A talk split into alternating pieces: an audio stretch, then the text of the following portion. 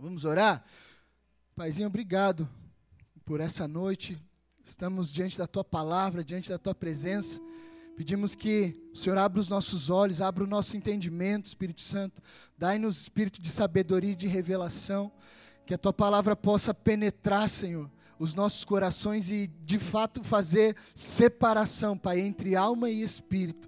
Ministra-nos, ensina-nos e alimenta-nos essa noite de acordo com a tua vontade, da forma que o Senhor desejar. Em nome de Jesus. Amém. Queridos, nós estamos aí falando das sete igrejas do Apocalipse.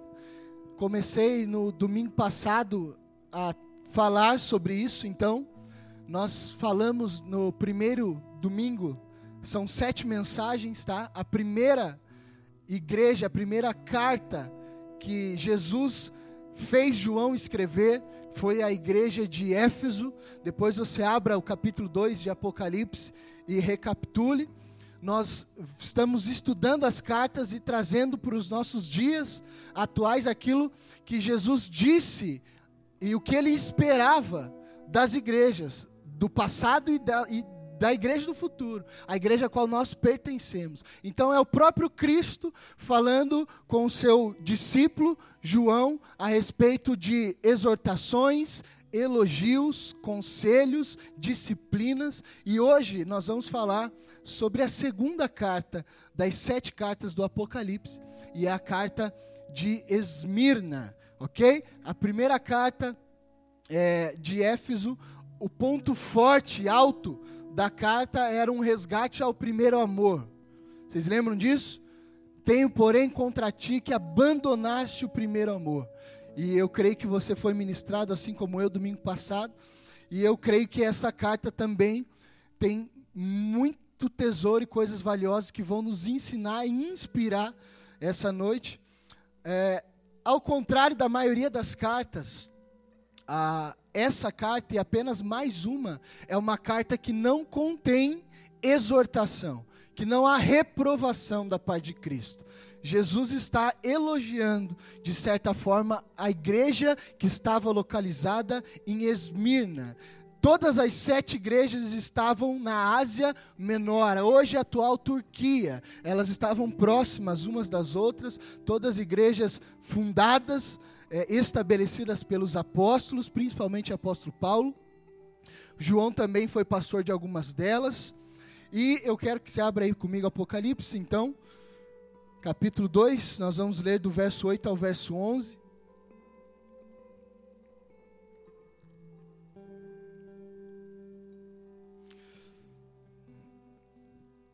Eu vou ler a versão NVI aqui para vocês, é a mesma versão que está aqui no telão. É NVI que está aqui, né? Alguém? É? Então, assim, Apocalipse capítulo 8, do 2, capítulo 2, do verso 8 ao verso 11. Quem abriu, diga amém. Diz assim: Ao anjo da igreja em Esmirna escreve. Eu já expliquei a, o culto passado, amados. A, o anjo da igreja era o pastor da igreja, ok? Quando Jesus fala o anjo da igreja, ele está se referindo ao pastor que estava responsável pelaquela igreja ao anjo da igreja em Esmirna, escreva: Estas são as palavras daquele que é o primeiro e o último, que morreu e tornou a viver. Conheço as suas aflições e a sua pobreza. Jesus está falando para a igreja. Mas você é rico. De novo, conheço as suas aflições e a sua pobreza, Esmirna. Mas você é rico. Conheço a blasfêmia dos que se dizem judeus, mas não são, sendo antes sinagoga de Satanás. Não tenha medo do que você está prestes a sofrer. Saibam que o diabo lançará alguns de vocês na prisão para prová-los, e vocês sofrerão perseguição durante dez dias. Seja fiel até a morte, e eu lhe darei a coroa da vida. Aquele que tem ouvidos, ouça o que o Espírito diz às igrejas. O vencedor, de modo algum, sofrerá segunda morte. Pretendo dar uma esmiuçada e destrinchar aqui, amados, alguns textos, ah, algumas frases específicas para que nós venhamos entender o que Jesus se referia, qual era o contexto, a ocasião. Hoje, Esmirna, ela se chama Izmir. Ele é a terceira maior cidade da Turquia e o segundo mais importante porto daquele país. Esmirna era uma cidade antiga, amados, da região, é, e habitada durante milhares de anos antes de Cristo. Então, antes de Cristo, ela já existia e haviam muitos ali habitantes já nela. Na época do Novo Testamento, Esmirna ela tinha mais ou menos 100 mil habitantes. Por ser é, um lugar de porto, ela era então uma cidade próspera. Por isso, Jesus vai dizer: vocês são é, vocês estão pobres, mas na verdade são ricos. Ele tinha uma intenção por trás desse argumento. Esmirna era uma cidade muito próspera e rica materialmente. Então, o primeiro verso diz assim: Estas são as palavras daquele que é o primeiro e o último, que morreu e tornou a viver. Verso 8. Jesus começa a carta, amados, frisando a sua eternidade. Ele começa dizendo e resgatando a memória deles quem ele era e que, o que ele tinha feito, quem ele se tornou. Eu sou o primeiro e o último, aquele que viveu aí, estive morto, mas ressuscitei. Ele destaca a vitória sobre a morte. Os discípulos de Esmina, eles estavam encarando ali perseguição perseguições dificílimas. Por isso, Jesus está então tentando trazer a eles esperança, consolo e motivação.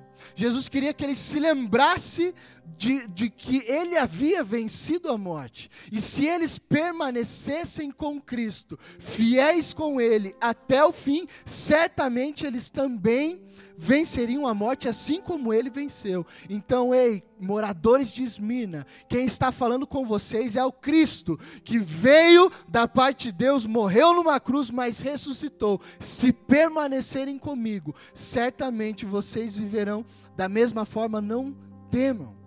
O verso 9 vai dizer assim: Conheço as suas tribulações ou as suas aflições, talvez na sua versão. Pense num negócio difícil de viver, amados, para todo ser humano, principalmente para um cristão, porque a tribulação e a aflição, ela muitas vezes nos confunde, sim ou não? Você pensa que está tudo bem, você está apaixonado por Jesus, você está fazendo a obra de Deus, você está servindo a Cristo, sendo quem Ele te chamou para ser, e de repente aflição, de repente tribulação, qual a intenção de Deus com tribulação e com aflição? Jesus está olhando para eles e dizendo e tendo compaixão daquilo que eles estavam sofrendo.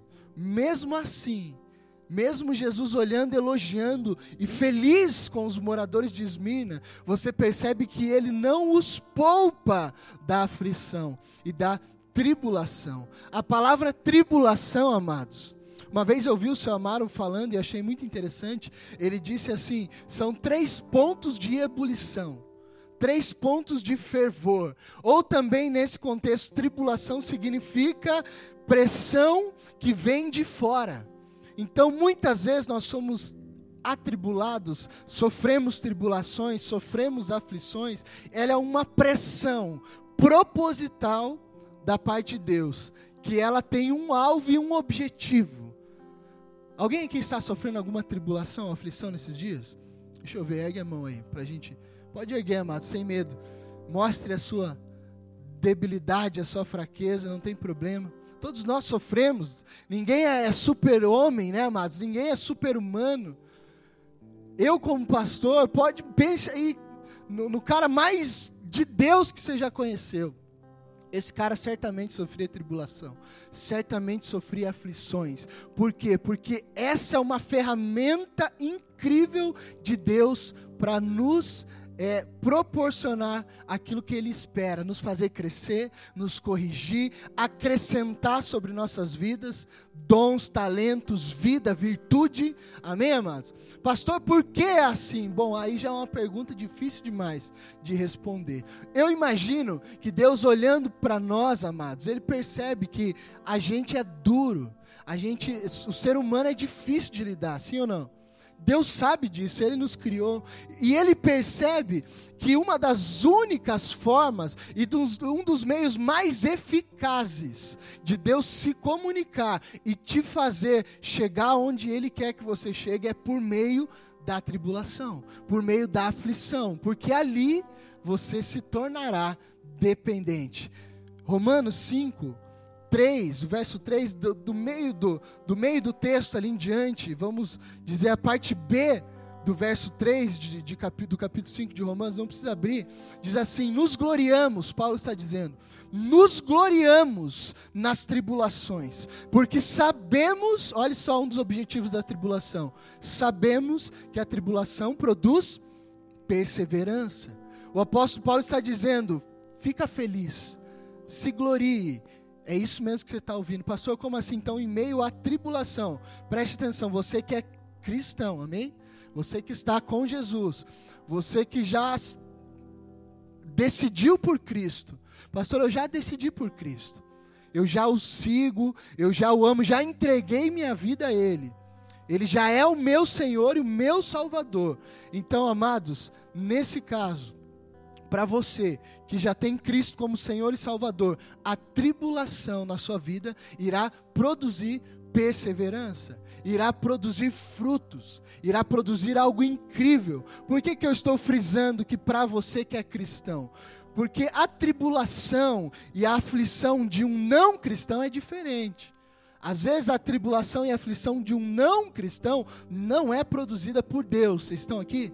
Não foi produzida por Deus, às vezes foi produzida por nós mesmos, pelos nossos erros, pelas nossas falhas, pela nossa ignorância, enfim, N motivos. A aflição de um não cristão, a, a, consequência de pecados produz aflição, produz tribulação. Mas quando estamos com Cristo, confiamos nele, o amamos, aquilo que Deus produz, ainda que tribulação e aflição, irá produzir, no mínimo, perseverança. Por quê? Porque se você perseverar, você supera, você passa, ok? Eu te aconselho a ler todo o capítulo 5 de Romanos, depois em casa, não dá tempo da gente ler tudo, mas você vai perceber uma sequência de fatos muito interessante sobre a tribulação. Por isso, Jesus não, diga, nos poupa. Diga, Jesus não me poupa da tribulação. Amém? Diga isso para alguém: Jesus não irá lhe poupar da tribulação. Porque a tribulação, amado, ela vai produzir um fruto muito precioso para a sua vida e para o teu próximo. 2 Coríntios, não precisa abrir, abrir, do capítulo 1, do verso 6 ali em diante, diz assim: Se somos atribulados, é porque é para consolação e salvação de vocês. Se somos consolados, é para consolação de vocês, a qual lhes dá paciência para suportarem os mesmos sofrimentos que nós estamos padecendo. O verso 8 diz: Irmãos, não queremos que vocês desconheçam as tribulações. Amém, igreja? Não queremos que vocês desconheçam as tribulações que sofremos na província da Ásia, Paulo está dizendo, as quais foram muito além da nossa capacidade de suportar, ele está falando, a ponto de perdermos a esperança na própria vida. Preste atenção agora no detalhe: de fato, já tínhamos sobre nós a sentença de morte para que confiássemos, para que não confiássemos em nós mesmos, mas em Deus, que ressuscitou os mortos. Ele nos livrou e continuará nos livrando de tal perigo de morte. Nele temos colocado a nossa esperança de que continuará a livrarmos. Então, Paulo está dizendo, nós tínhamos perdido a esperança. Provavelmente eles estavam num naufrágio. De fato, eles pensaram: vamos morrer afogados, vamos morrer nessa situação. E ele diz: nós já tínhamos, ele estava testemunhando a igreja de Coríntios, nós já tínhamos perdido as esperanças em nós mesmos. Para quê? Para que Deus então se revelasse com o seu poder e nos desse livramento. Então, muitas das vezes, a tribulação tem um objetivo de tirar o foco de você mesmo. Ela vai fazer você olhar para Deus obrigatoriamente Você vai olhar para si e vai falar: eu não posso com isso. Não há como superar essa situação. Não há como vencer essa circunstância. Isso é proposital para que você olhe para Deus e diga: Deus, eu não consigo, mas o Senhor consegue. É o que Paulo está dizendo. Perdi as esperanças, estávamos para morrer, mas nós tiramos os olhos de nós e Deus nos surpreendeu e nos salvou. Então, um dos objetivos da tribulação e da aflição é produzir vida em você, vida no próximo e confiança em Deus. Vamos repetir isso?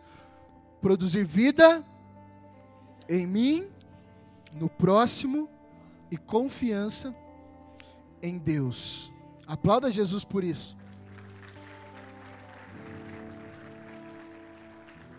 Então, amados, se você passa hoje alguma tribulação e aflição, não pense você que um dia vai acabar as tribulações e as aflições. Elas continuarão, mudarão, Amém? Mudarão, você vai passar de fase, você vai chegar em outros lugares. Mas se de fato essa aflição é de Jesus, Paulo está dizendo: se alegre, glorifique o nome do Senhor, porque isso vai fazer alguma coisa na sua vida, vai fazer alguma coisa na sua história.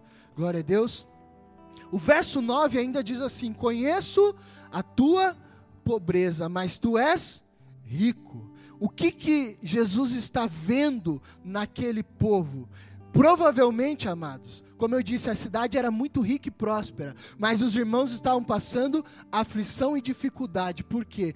Provavelmente eles haviam doado quase tudo o que tinham. Eles, pelo amor ao Evangelho, pelo amor a, a Cristo, lembram de, de Atos, quando os irmãos vendiam tudo e colocavam aos pés dos apóstolos? Lembram disso? Provavelmente é, isso ainda estava acontecendo. Eles estavam dando tudo o que tinham, eles não, não mantinham, eles não acumulavam nada, e por serem muito generosos em dar, em abençoar, eles tinham dificuldades financeiras, dificuldades materiais, talvez alguns até passavam fome, mas isso para eles não era algo que os entristecia, eles estavam felizes. Por isso, Jesus diz: vocês aparecem aparentemente são pobres materialmente, mas no espírito são ricos. Espiritualmente, vocês estão abastados de riqueza e de prosperidade. Eu encontrei um texto em 3 João, o capítulo 1, verso 2. Ah, João está falando a um discípulo, Gaio, um discípulo amado, e ele diz assim: Amado, acima de tudo, faço votos por tua prosperidade e saúde, assim como próspera é a tua alma. Então, deixa eu te falar, amados, antes de você querer ser próspero e ter algo externamente, seja próspero internamente. Amém? Tenha a sua alma próspera, tenha o seu espírito próspero. Jesus está falando, vocês são ricos interiormente, vocês são ricos no espírito. O que, que é isso? Que, que pense comigo, o que, que você define por uma pessoa rica no espírito? Alguém que ama Cristo, alguém que, que não liga para as circunstâncias do mundo, alguém que não vê é, dificuldades e barreiras, amados, alguém que sempre está amando o próximo, alguém que se doa, alguém que, que perdoa, alguém que deixa Deus fazer o que tem que fazer na, na, na, na sua vida. Então, esse, essa é uma pessoa próspera e rica no espírito. Então, coisas externas, bens materiais, aquilo que você tem e pode apalpar não significa nada, se por dentro você não é próspero espiritualmente. Amém? Se você não está feliz com Jesus, se você não ama a palavra, se você não ama o teu próximo, se você é alguém tóxico, já ouviu alguém tóxico? Ácido, uma pessoa que é difícil conviver, que ela machuca, ela fere. Então, se você é essa pessoa, em nome de Jesus, se arrependa, queridos, e peça para que o Espírito Santo entre e transforme você completamente, para que antes de você ter alguma coisa externa, você seja próspero internamente. Assim como próspera é a tua alma, que a nossa alma possa ser próspera. Amém, amados? O verso 10 do texto vai dizer assim: não tenha medo do que você está prestes a sofrer. Queridos, o conforto oferecido por Jesus não é o livramento do sofrimento. O conforto que Jesus vai nos oferecer não é a ausência de conflito, não é a ausência de dificuldade, não é a ausência de tribulação. O conforto que Jesus Cristo irá nos oferecer é escape em meio às lutas, é vitória em meio à guerra. Amém? Amém, amados? É salvação em meio ao caos. Esse é o conforto que Jesus Cristo vai nos oferecer e nos propõe. Ele anima os discípulos em Esmina a não terem medo diante das tribulações que viriam. Ele diz: vocês vão passar por coisas difíceis, mas não temam, vai dar tudo certo. Olha para alguém e diz: vai dar tudo certo. Para outra pessoa e diga: vai dar tudo certo. Seja profeta aí na vida de alguém. E de fato vai, amados. Isso não é jargão de crente, não. Amém? Não é palavra lançada ao vento. De fato vai dar tudo certo. Se você está com Cristo e ama o Senhor, vai dar, já deu tudo certo.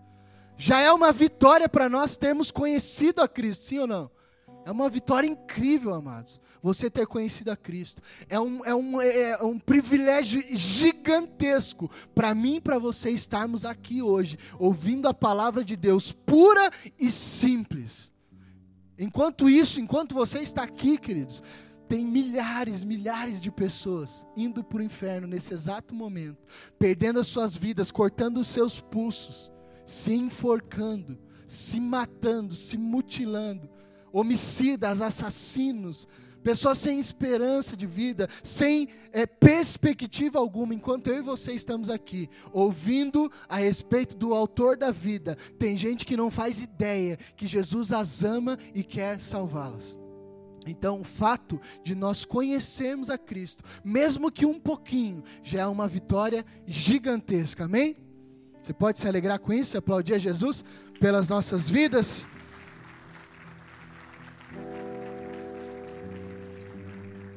1 João 4,18, sobre o medo, vai dizer assim: no amor não há medo. No amor não há medo. Pelo contrário, o perfeito amor ou o verdadeiro amor expulsa o medo. Porque o medo supõe castigo. O medo, medo do que? O medo do castigo, medo de algo externo, o verdadeiro amor, o, me, o, o, amor falso, ele supõe castigo, ele obedece por medo. Estão aqui, amados?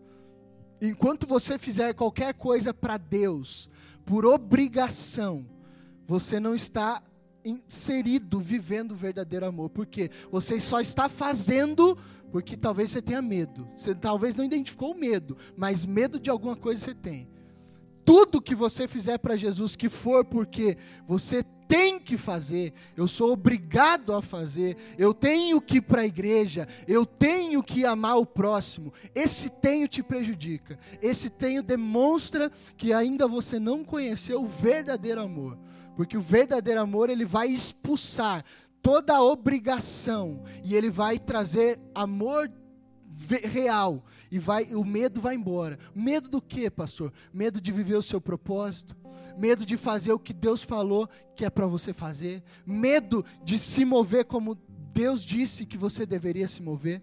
Quantos de nós, eu já tremi de medo, amados, muitas vezes, principalmente quando eu soube que eu estaria exercendo esta vocação que eu exerço hoje, de pastorear, de pregar. Pensa num pavor.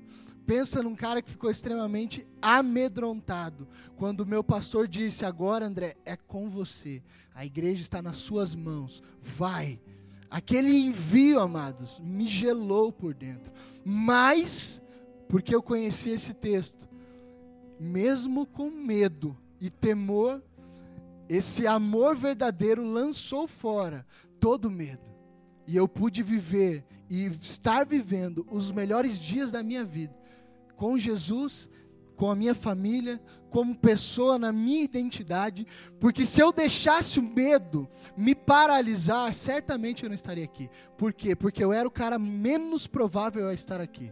Quando me veio, quando, quando essa é, situação ocorreu que eu soube que tinha um chamado, que Deus queria me usar para pastorear pessoas, para cuidar de uma igreja, queridos, eu olhei em volta e eu podia contar no mínimo uns 100 caras mais é, é, capacitados, umas 100 pessoas melhores, mais eloquentes, mais inteligentes, mais conhecedoras da palavra, mas Deus tinha um plano.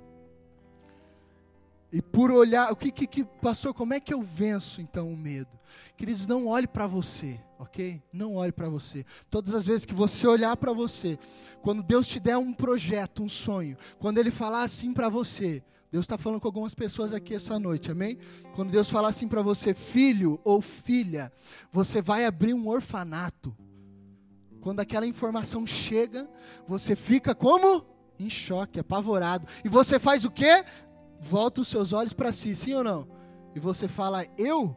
Você olha para si, você olha para os seus talentos, você entra na sua conta bancária e você fala: certamente Deus errou o endereço. Certamente Deus está equivocado. Mas Deus nunca erra, mas Deus nunca se engana. Nunca. Se Ele falou, Ele vai cumprir. Mas o segredo é para que o medo suma da sua vida. Não olhe para você. Olhe para Ele, porque é Ele quem vai realizar e não você. A palavra diz: dele é o querer. Porque dele é o querer, dele também é o realizar. Então Deus quer, coloque em você o querer dele e ainda sabendo que você é incapaz de realizar, te ajuda a realizar. Meu é o querer e meu é realizar. Ou seja, resumindo, não tem nada a ver com a gente não tem nada a ver com o que eu posso, não tem nada a ver com o que eu sei, tem a ver com o que Ele pode e com quem Ele é. Amém? Então, verdadeiro amor lança fora. Então, em nome de Jesus, se Deus te deu um sonho grande demais, que você não consegue fazer por si mesmo, glória a Deus é de Deus. Porque todo sonho que você pode realizar com as suas próprias mãos, é teu sonho, não de Deus. Todos os sonhos que Deus vai colocar em nós, projetos que Deus nos dará, nós nunca, diga nunca, nunca teremos condições de realizá-los por nós mesmos. Se Deus te der um sonho e você tiver dinheiro suficiente para bancar aquilo ali, na verdade, se Deus não, deixa eu corrigir a frase. Se vier um sonho na sua mente e você tem o dinheiro suficiente para fazer, é sonho teu, não é de Deus. O sonho que Deus vai pôr em você é absurdamente grande. E você não terá condições de realizá-lo por conta, conta própria. Por isso, a gente precisa olhar e falar: é, Deus, o sonho é teu mesmo, porque eu não posso. Então, amém, amados? Você que, que já sonhou aí com, com orfanato, fica a dica, amado.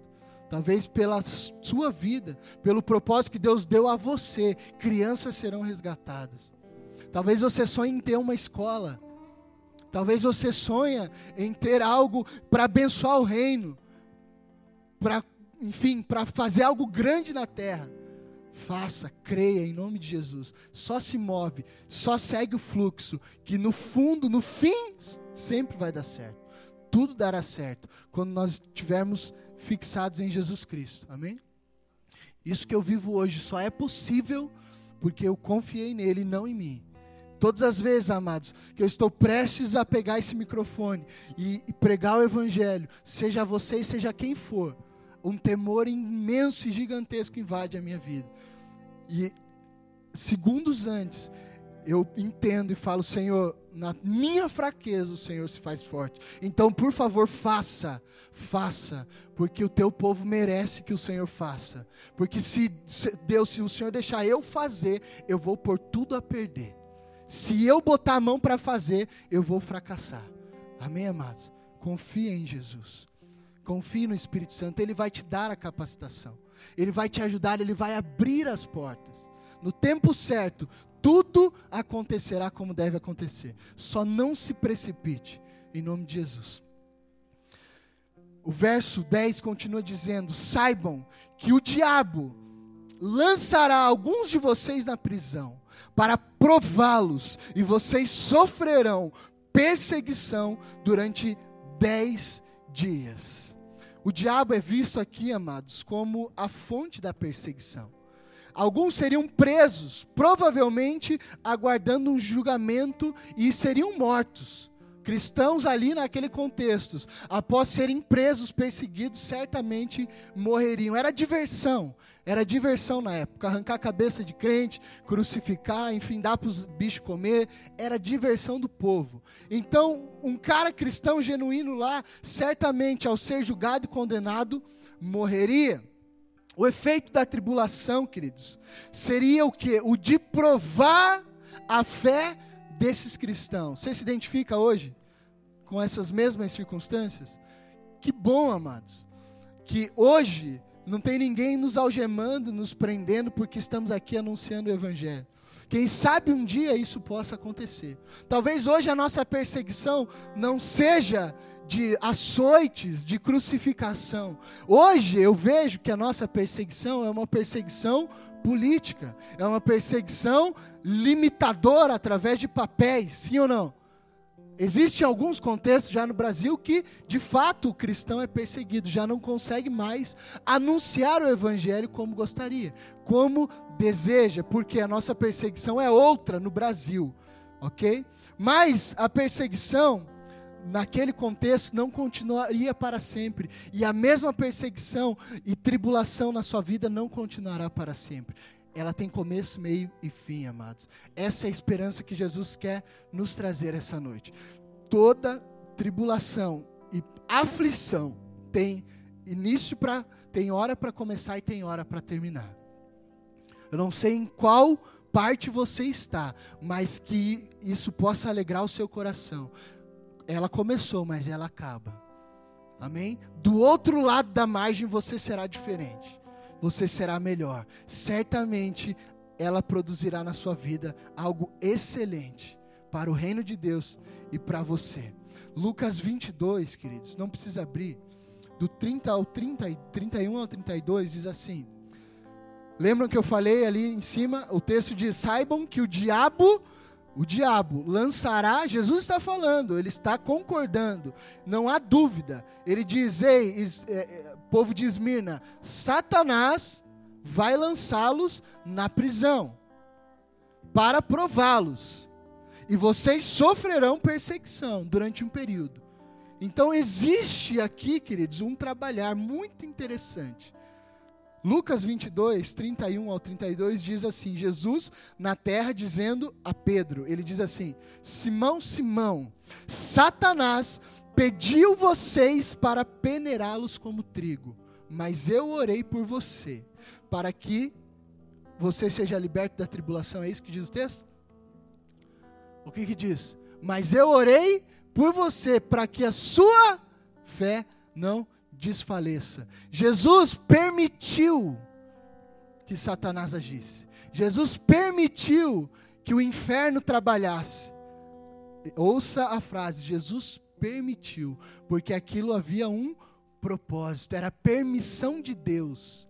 Queridos, Satanás, ele não passa, amados, de alguém muito insignificante, pequeno, pequeno demais. Você não faz ideia do tamanho dele ele é só um ratinho que está trabalhando em prol do Evangelho. Ele trabalha na vida, mas de algumas pessoas, preste atenção. Deus, ele permite. Lembra Jó? Lembra a historinha de Jó? Quantos lembram? O que, que aconteceu ali? Diz que Satanás se apresenta a Deus. Isso é algo complexo demais que muitos de nós, e de fato a gente não consegue compreender. Como isso funciona? Existe um céu, existe um trono, de repente Satanás está lá diante de Deus. A Bíblia está dizendo que Satanás estava lá diante de Deus e falando: Deixe eu tocar no teu servo Jó. Ele só é fiel porque você faz tudo para ele. Então perceba que há um diálogo, vocês estão entendendo? E às vezes a gente ilustra como isso tudo. Satanás no inferno escondido, Deus muito longe no céu, mas não existe um movimento no mundo espiritual aonde anjos e demônios se gladiam e lutam o tempo todo. Existe um diálogo de Deus com as trevas. Jesus está falando, Simão, Satanás, com todas as letras, pediu para mim, para peneirá-los. Por quê? Para prová-los. Mas eu orei não para livrá-los da, da, da peneira, apenas para que a sua fé permaneça. Porque existe uh, uma pessoa, é, eu acho que se eu não me engano foi Martim Lutero que diz que Satanás é o Satanás de Deus. Faz sentido? Você consegue entender o que eu estou querendo dizer? Ele só faz o que Deus permite, amados.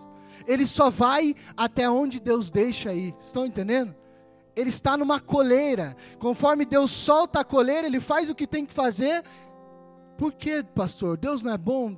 Deus é maravilhoso, Deus é extremamente bom, amados, e justo. Mas existe algumas circunstâncias. Sabe por que, que ele usa Satanás para fazer algumas coisas? Porque Deus é bom demais para fazer. Deus não castiga ninguém. Vocês estão aqui? Consegue entender isso? Em nome de Jesus, espero que vocês estejam conseguindo compreender. Deus não castiga ninguém. As pessoas, por si só, elas se prejudicam. A palavra diz em Tiago que Deus não tenta ninguém, porque o mal não pode tentá-lo. Então ele usa um indivíduo insignificante, que não é alguém poderoso, é apenas alguém inteligente. Sim ou não? Satanás não é poderoso, ele só é inteligente. E ele conseguiu enganar anjos, certamente consegue enganar pessoas. Mas Deus permite que ele venha algumas vezes algumas. Não pense você, então, pastor, todas as tribulações é, é o demônio, é Satanás. Não, amados. Mas algumas circunstâncias, sim. Algumas circunstâncias, sim. Ele permite para que a sua fé possa, às vezes, crescer, para que você viva experiências sobrenaturais. Amém? Posso contar uma história de um terceiro, só para ilustrar melhor isso, para a gente passar adiante? Posso? Conhecem Luciano Subirá, pastor Luciano Subirá, da Igreja Alcance? Ele tem um testemunho onde ele diz que no início do seu ministério, jovem, seus talvez 20 anos de idade, ele estava numa viagem, mudando de uma cidade para outra. E nessa viagem, ele ia cuidar de uma outra igreja. E no meio do caminho, o seu carro capota. Carro capotou e foi terrível, ele perdeu tudo, quase que ele morre. E aquilo gerou nele uma crise muito grande. E a, passou alguns anos ele com aquela crise pensando: por que isso aconteceu? Eu não estava em pecado, eu não tinha cometido nada de errado, por que o capotamento? Por que eu quase vi, quase vim a morrer? E aí depois de um tempo, quando ele estava sendo ordenado a pastor, um pastor que estava ordenando ele. Você pode ver o testemunho na internet. O pastor que estava ordenando ele teve uma visão, viu um anjo ao lado do pastor Luciano Subirá. E esse anjo dizia a esse pastor: "Fala para esse aqui que o seu que ele é rebelde.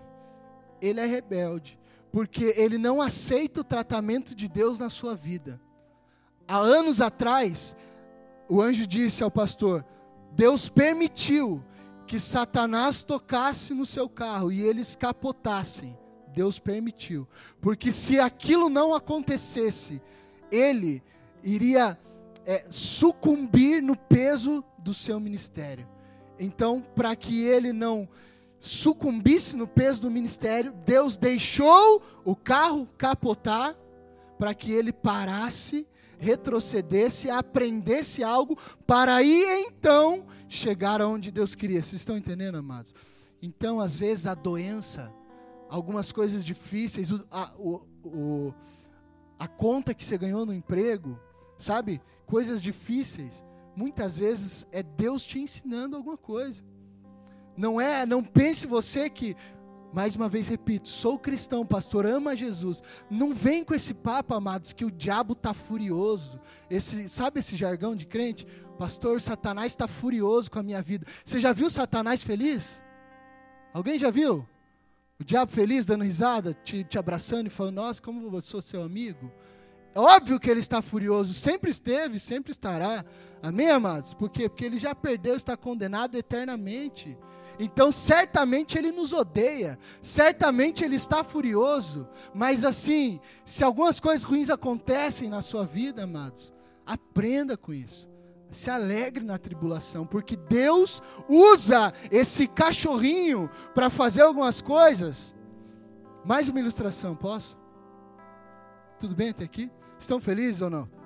Tá legal ou não? Se não tivesse também, eu estou com o microfone e vou terminar a mensagem. Pensa comigo. Sabe aquele. Eu falei de cachorrinho, né? Sabe quando tem um cachorro na coleira no quintal? E ele. E alguém se aproxima e ele corre, latindo, furioso, algo assim? Só que quando o dono chega, ele bota o rabinho entre as pernas e corre para a casinha. Esse é o nosso opositor. Amém, amados? Ele não é nada comparado à glória e à grandeza de Deus. Tudo bem? Nada. Por que, que eu estou enfatizando isso muito? Para que você pare de ter medo do inferno, medo de demônio. Ai, pastor, se eu fizer a obra de Deus, o diabo vai se levantar e vai me perseguir, e isso e aquilo, queridos, nada vai acontecer na sua vida sem que Deus não permita, tudo bem? E se permitir alguma coisa ruim, dê glória a Deus, porque Ele está fazendo alguma coisa. Ele percebeu alguma coisa em você, Ele precisava arrancar isso, por isso essa situação aconteceu. Seja fiel até a morte, o verso 10 diz. Seja fiel até a morte. O fim, amados, dessa perseguição para alguns poderia ser a própria morte.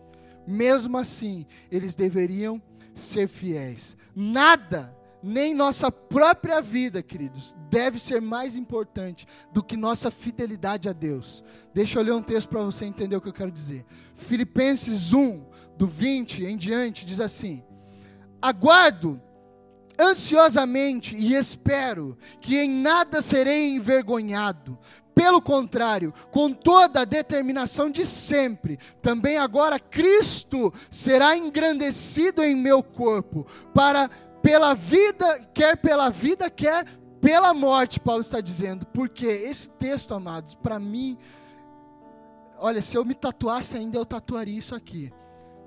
O texto diz assim: porque para mim viver é Cristo e morrer é lucro. Para mim. André hoje. Viver é Cristo e morrer é lucro. Deixa eu terminar o texto. Pois a, pois a vocês foi dado o privilégio, no verso 29, de não apenas crer em Cristo, mas também sofrer por Ele. Alguns de vocês, algumas pessoas amam demais a vida, a ponto de ter medo da morte. Mas quando você está em Cristo, o verdadeiro amor lança fora todo medo. E você entende que viver hoje é Cristo, estar com Ele. Mas se você morrer, glória a Deus é lucro. Sabe por quê? Porque você certamente estará com Ele eternamente. Então é isso que o texto quer dizer. Viver aqui hoje nesse plano natural e físico é Cristo. E com Cristo vitória garantida, mais que vencedores. Mas se eu vier sair ali na esquina e tomar um tiro num assalto e bater o meu carro e deixar a minha família, eu estava com Cristo. Então, eu não tenho medo da morte. Você também não deve ter medo da morte, porque a morte para nós cristãos não existe, amados. Ainda que morra, viverá. A palavra diz. A morte para nós é promoção. Sabe o que, eu quero dizer com isso? Eu, eu anseio pela morte. É pesado para você ouvir isso? Eu vivo tranquilamente, muito bem e feliz. É óbvio, como assim, pastor? Eu não estou aqui esperando morrer, lógico que não. No texto você vai ver que Paulo vai dizer: Cara, eu, eu queria estar com Cristo, mas Entendo que se eu ficar aqui é, é muito melhor agora, porque a minha vida aqui vai produzir em vocês frutos. Então tudo bem, no tempo certo tudo vai acontecer. Então não tenha medo da morte, amados, porque você estando com Jesus, vai dar tudo certo. Viver é Cristo, morrer é lucro. Você pode dizer isso? Viver é Cristo e morrer é lucro? Algumas pessoas entram em choque com isso, porque pensam, cara, tudo que eu não quero, pastor, é morrer. Como assim morrer é lucro? Que história é essa? Que palhaçada? A vida é muito boa. Querido, se a vida aqui é muito boa, imagine na Nova Jerusalém. Imagine na eternidade. Uma vez Jesus falou claramente isso ao meu coração. Eu estava vendo uma paisagem, deslumbrado com o pôr do sol, feliz. E o Espírito Santo falou: Está feliz com isso daí que você está vendo? Eu falei: Tô, muito lindo, muito legal. Ele falou: Imagine aonde Jesus mora. Se para você que é pecador a terra é bonita, imagine aonde Deus está e aonde vocês estarão. Dar-te-ei a coroa da vida. Eu estou quase acabando, prometo, amém? Fique mais um pouco comigo. Dar-te-ei a coroa da vida, o verso 10 diz. A palavra coroa, queridos, no grego é Stefanos, refere-se à coroa da vitória. Não era uma coroa natural. Naquela época eles praticavam muitos esportes, esportes olímpicos, e eles almejavam e sonhavam por uma coroa, uma coroa de folhas. Jesus está falando: permaneçam correndo, combatendo o bom combate, que a coroa que eu tenho para dar a vocês é uma coroa muito melhor, é uma coroa da vida, e ela vem de Deus e não de homens. Apocalipse, Apocalipse não, 1 João do 1 ao 2 diz: A vida se manifestou. Nós a vimos e dela testemunhamos e proclamamos a vocês a vida eterna, que estava com o Pai e nos foi manifestada. A coroa da vida vem mediante a vida eterna. Amém, amados? Para a gente encerrar, o verso 11 vai dizer assim: Aquele que tem ouvidos, ouça o que o Espírito diz às igrejas. Ao vencedor, de modo algum, sofrerá a segunda morte. Aqueles que permanecem fiéis diante das perseguições são vencedores com Cristo, com Cristo.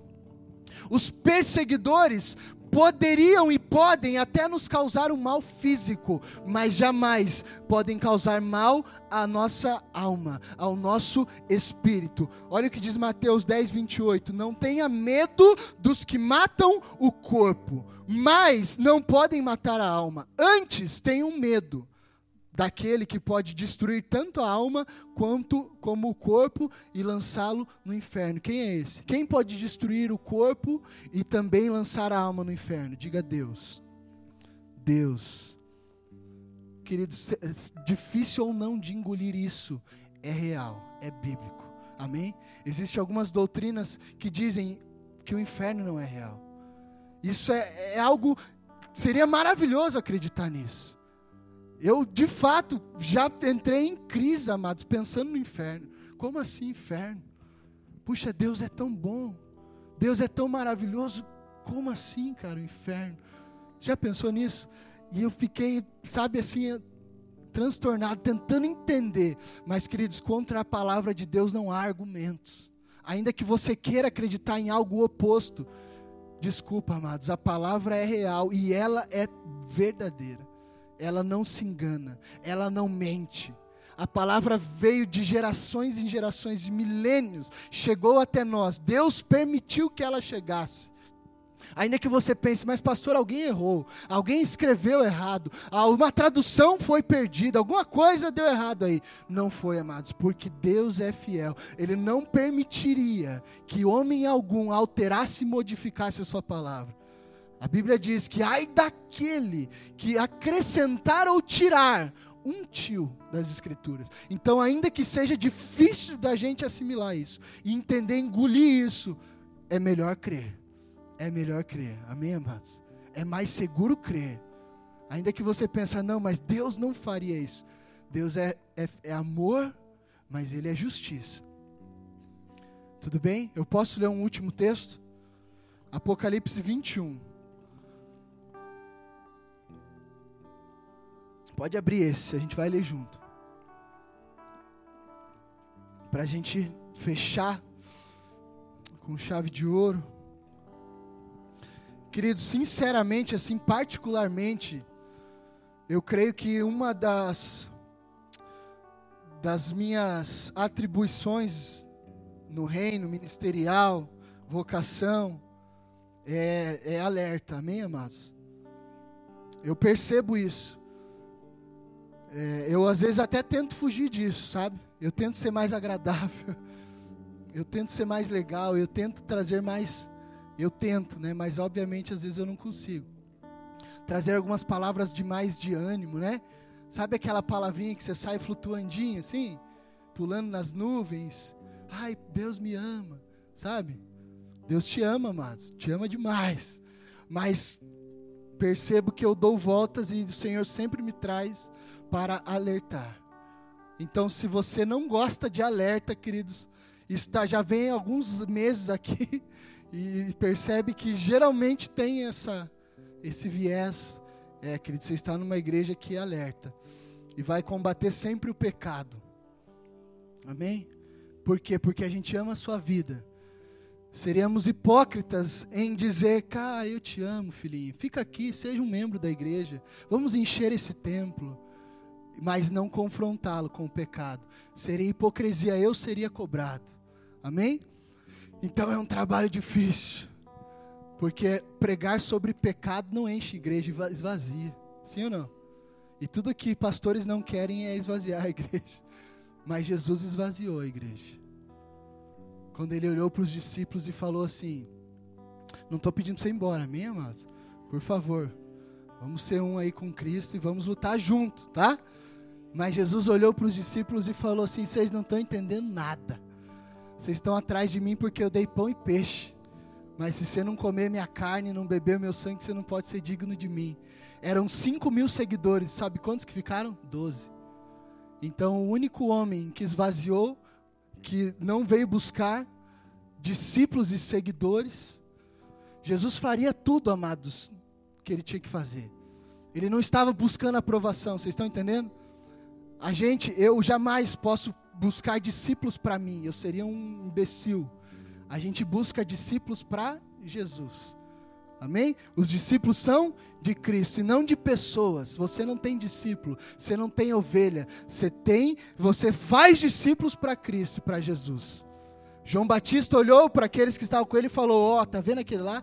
A ele devem seguir. Sigam a Cristo". Então, sempre que você estiver aqui, você verá a gente dizendo: "Ei, siga Jesus, cara. Siga Jesus. E sempre combateremos o pecado, ainda que seja arriscado. Mas esse é o nosso papel, para que você não se perca e não morra. A primeira e a segunda morte. É aqui que eu quero chegar. Diga a primeira morte e a segunda morte. Abriram Apocalipse 21, do verso 1 ao verso 8, diz: Então, o apóstolo João recebendo a visão, tá? Então vi um novo céu e uma nova terra. Pois o primeiro céu e a primeira terra tinham passado, e o mar já não existia. Vi a cidade santa e a nova Jerusalém, que descia do céu da parte de Deus, preparada como uma noiva adornada para o seu marido. Isso é o final de tudo, amados. Ouvi uma forte voz que vinha do trono e dizia: Agora o tabernáculo de Deus está com os homens, com os quais ele viverá. Eles serão os seus povos, o próprio Deus estará com eles e será o seu Deus. Ele enxugará dos seus olhos toda a lágrima. Não haverá mais morte, nem tristeza, nem choro, nem dor, porque a antiga ordem já passou. Aquele que estava sentado no trono disse: Estou fazendo novas todas as coisas. E acrescentou: Escreve isto, pois estas palavras são verdadeiras e dignas de confiança. Disse-me ainda: Está feito. Eu sou o Alfa e o Ômega, o princípio e o fim. A quem tiver sede, darei de beber gratuitamente da fonte da água da vida. Ao vencedor, herdará tudo isso. E eu serei o seu Deus, e ele será o meu filho. Mas, diga mais. Aqui vem o alerta, amém, amados? Mas os covardes, os incrédulos, os depravados, os assassinos, os que cometem imoralidade sexual, os que praticam feitiçaria, os idólatras e todos os mentirosos, o lugar deles será no lago de fogo, que arde com enxofre. Esta é a segunda morte. Então, a primeira morte é esse plano físico, o seu corpo descer à sepultura, coisa que todos nós passaremos. A segunda morte é o castigo eterno. A segunda morte. Mas para nós que estamos com Cristo, promoção. Amém? Estaremos com Ele eternamente. Mas para aqueles que não quiseram Jesus, infelizmente, haverá uma segunda morte, uma aqui e uma eterna. Se coloque de pé, vamos orar.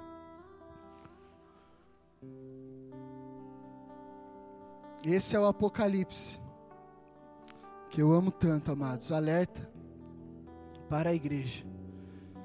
Se você se encaixa em alguma dessa lista, que é maior, muito maior, existem muitos outros itens que não estão inclusos aqui.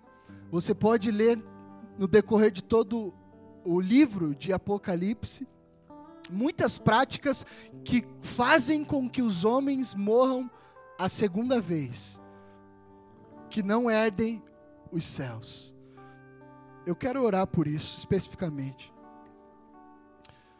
Aí no seu lugar, sem a intenção alguma de lhe constranger, pastor, eu estou a, incluso aí nessa nesse finalzinho. Estou ainda praticando algumas dessas coisas. Queridos, porque eu amo demais a sua vida e não quero que você fique eternamente num lugar terrível. Pelo contrário, eu quero que você esteja com a igreja num lugar de alegria e paz eterna. Amém? Como eu disse, a palavra é verdadeira e fiel, ela não falha. Esse lugar existe, ele se chama Nova Jerusalém. E todos nós que confiamos em Cristo, entregamos nossa vida a Ele, estaremos lá um dia, porque essa vida passa muito rápido. 70, 80, 90, 100 anos não é nada comparado à eternidade. Amém? Olhe para to, todos olhem para cá. Tá vendo essa pontinha aqui da, da prancha aqui? O biquinho menorzinho aqui, ó. Tá vendo? Todos estão vendo aqui? Isso aqui é a tua vida na terra. Esse, esse negocinho de nada aqui, ó. Mas toda essa prancha aqui é a eternidade. Você troca tudo isso aqui para viver isso aqui em prazeres, deleites. Você trocaria, mas faz sentido para você? Uma vida fútil, inútil, de coisas materiais, de ganância, de conquistas que não levam a nada de prazeres momentâneos, prostituição, drogas, alcoolismo, balada. Faz sentido você perder tudo isso aqui de eternidade, num lugar onde não há mais choro, não há mais lágrimas, não há mais tristeza, não há mais doença, para viver um nada aqui na terra, curtindo a vida. Você vai curtir sua vida com Jesus, amados. É muito mais proveitoso de tudo que eu já fiz e já usei nessa terra, de todos os lugares que eu já frequentei, de todas as camas que eu já me deitei, eu nunca estive tão feliz quanto eu estou com Cristo. Nunca fui tão preenchido, tão grato, tão satisfeito em minha vida do que a vida que eu tinha inútil no mundo. Então, se você ainda está no mundo, amados, o que é estar no mundo, pastor? É estar longe de Jesus, é estar vivendo do jeito que você quiser. Mas se você quer Jesus essa noite, de olhos fechados, eu quero fazer uma oração com você. Ainda que lhe pareça, de olhos fechados, queridos, ainda que lhe pareça, pastor, mas isso tudo é apelativo. Não, não é, amados, é a verdade. Não se esqueça, eu não estou procurando discípulo para mim, não. Não estou procurando seguidor para mim, não estou procurando encher a igreja. Eu só quero que você povoe o céu. Eu só quero que você vá para o mesmo lugar que eu. Ainda que você não fique aqui com a gente, que você esteja em outra igreja, mas lembre-se: o céu é real, o inferno também. Os nossos pecados podem nos matar, podem nos, nos levar para um lugar de, extremo, é, de extrema tristeza e sofrimento. Não, não pague para ver, não se arrisque. Não fique com esse papo, ah, está cedo demais para me converter. Isso é burrice, amados. Pastor, está cedo demais para me converter. Eu sou jovem, eu quero ainda é, fazer muita coisa, eu quero cometer muito pecado. Cara, não perca a oportunidade de conhecer a Cristo. Todos os dias que você perde, todos os dias que você passa sem conhecer a Jesus e andar com Ele, é um dia a menos que você perdeu, é uma experiência a menos que você deixou de ter. Então, por favor, conheça Jesus. Por favor, entregue sua vida a Ele, confia nele e no mais tudo Ele fará. Aí no seu lugar, queridos, repete comigo uma oração. Diga assim, Pai. Pai Obrigado. Obrigado. Porque hoje eu sei. Porque hoje eu sei que eu posso ser. Que eu posso ser seu filho. seu filho. Não sou mais Não sou mais apenas apenas uma criatura, uma criatura, uma criação uma criação de Deus. de Deus. Não sou alguém Não sou alguém alheio, alheio, ignorante ignorante quanto à tua verdade. quanto à tua verdade. Pai, Pai, hoje hoje eu posso eu posso te chamar de Pai, chamar de Pai, porque reconheço porque reconheço que sou teu filho, que sou seu filho, porque reconheço porque reconheço que Jesus Cristo, que Jesus o Cristo, teu único e primogênito, o teu único e primogênito, veio à terra, veio à terra, nasceu nasceu como homem, como homem, cresceu como homem, cresceu como homem, trabalhou como homem, trabalhou como homem, mesmo mesmo sendo Deus. sendo Deus. Eu sei, Pai, sei que Jesus veio por mim que Jesus veio por mim e morreu e morreu voluntariamente voluntariamente numa cruz, numa cruz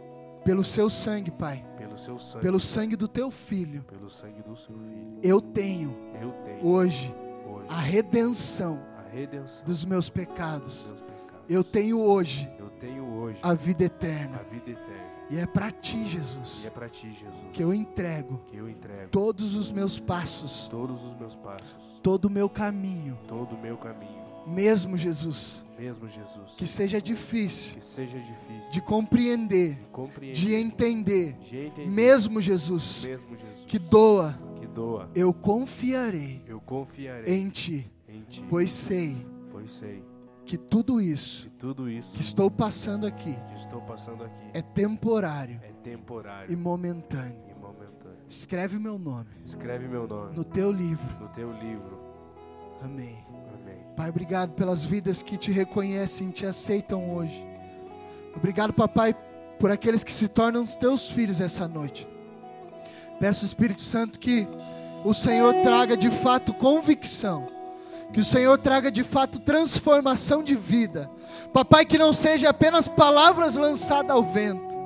Papai, muitos aqui já fizeram essa oração centenas de vezes e nada aconteceu em suas vidas, porque não se comprometeram contigo, continuaram em suas práticas pecaminosas. Mas, Pai, eu te peço essa noite que de fato essa oração hoje na vida dos meus irmãos venha gerar fruto, Pai, venha gerar transformação genuína. Que cada um dos que estão aqui e ouviram a mensagem e responderam ao apelo, possam se comprometer contigo, Jesus. Ao sair daquela porta, possam sim tomar decisões corretas, possam sim ser livres para dizer sim ou não.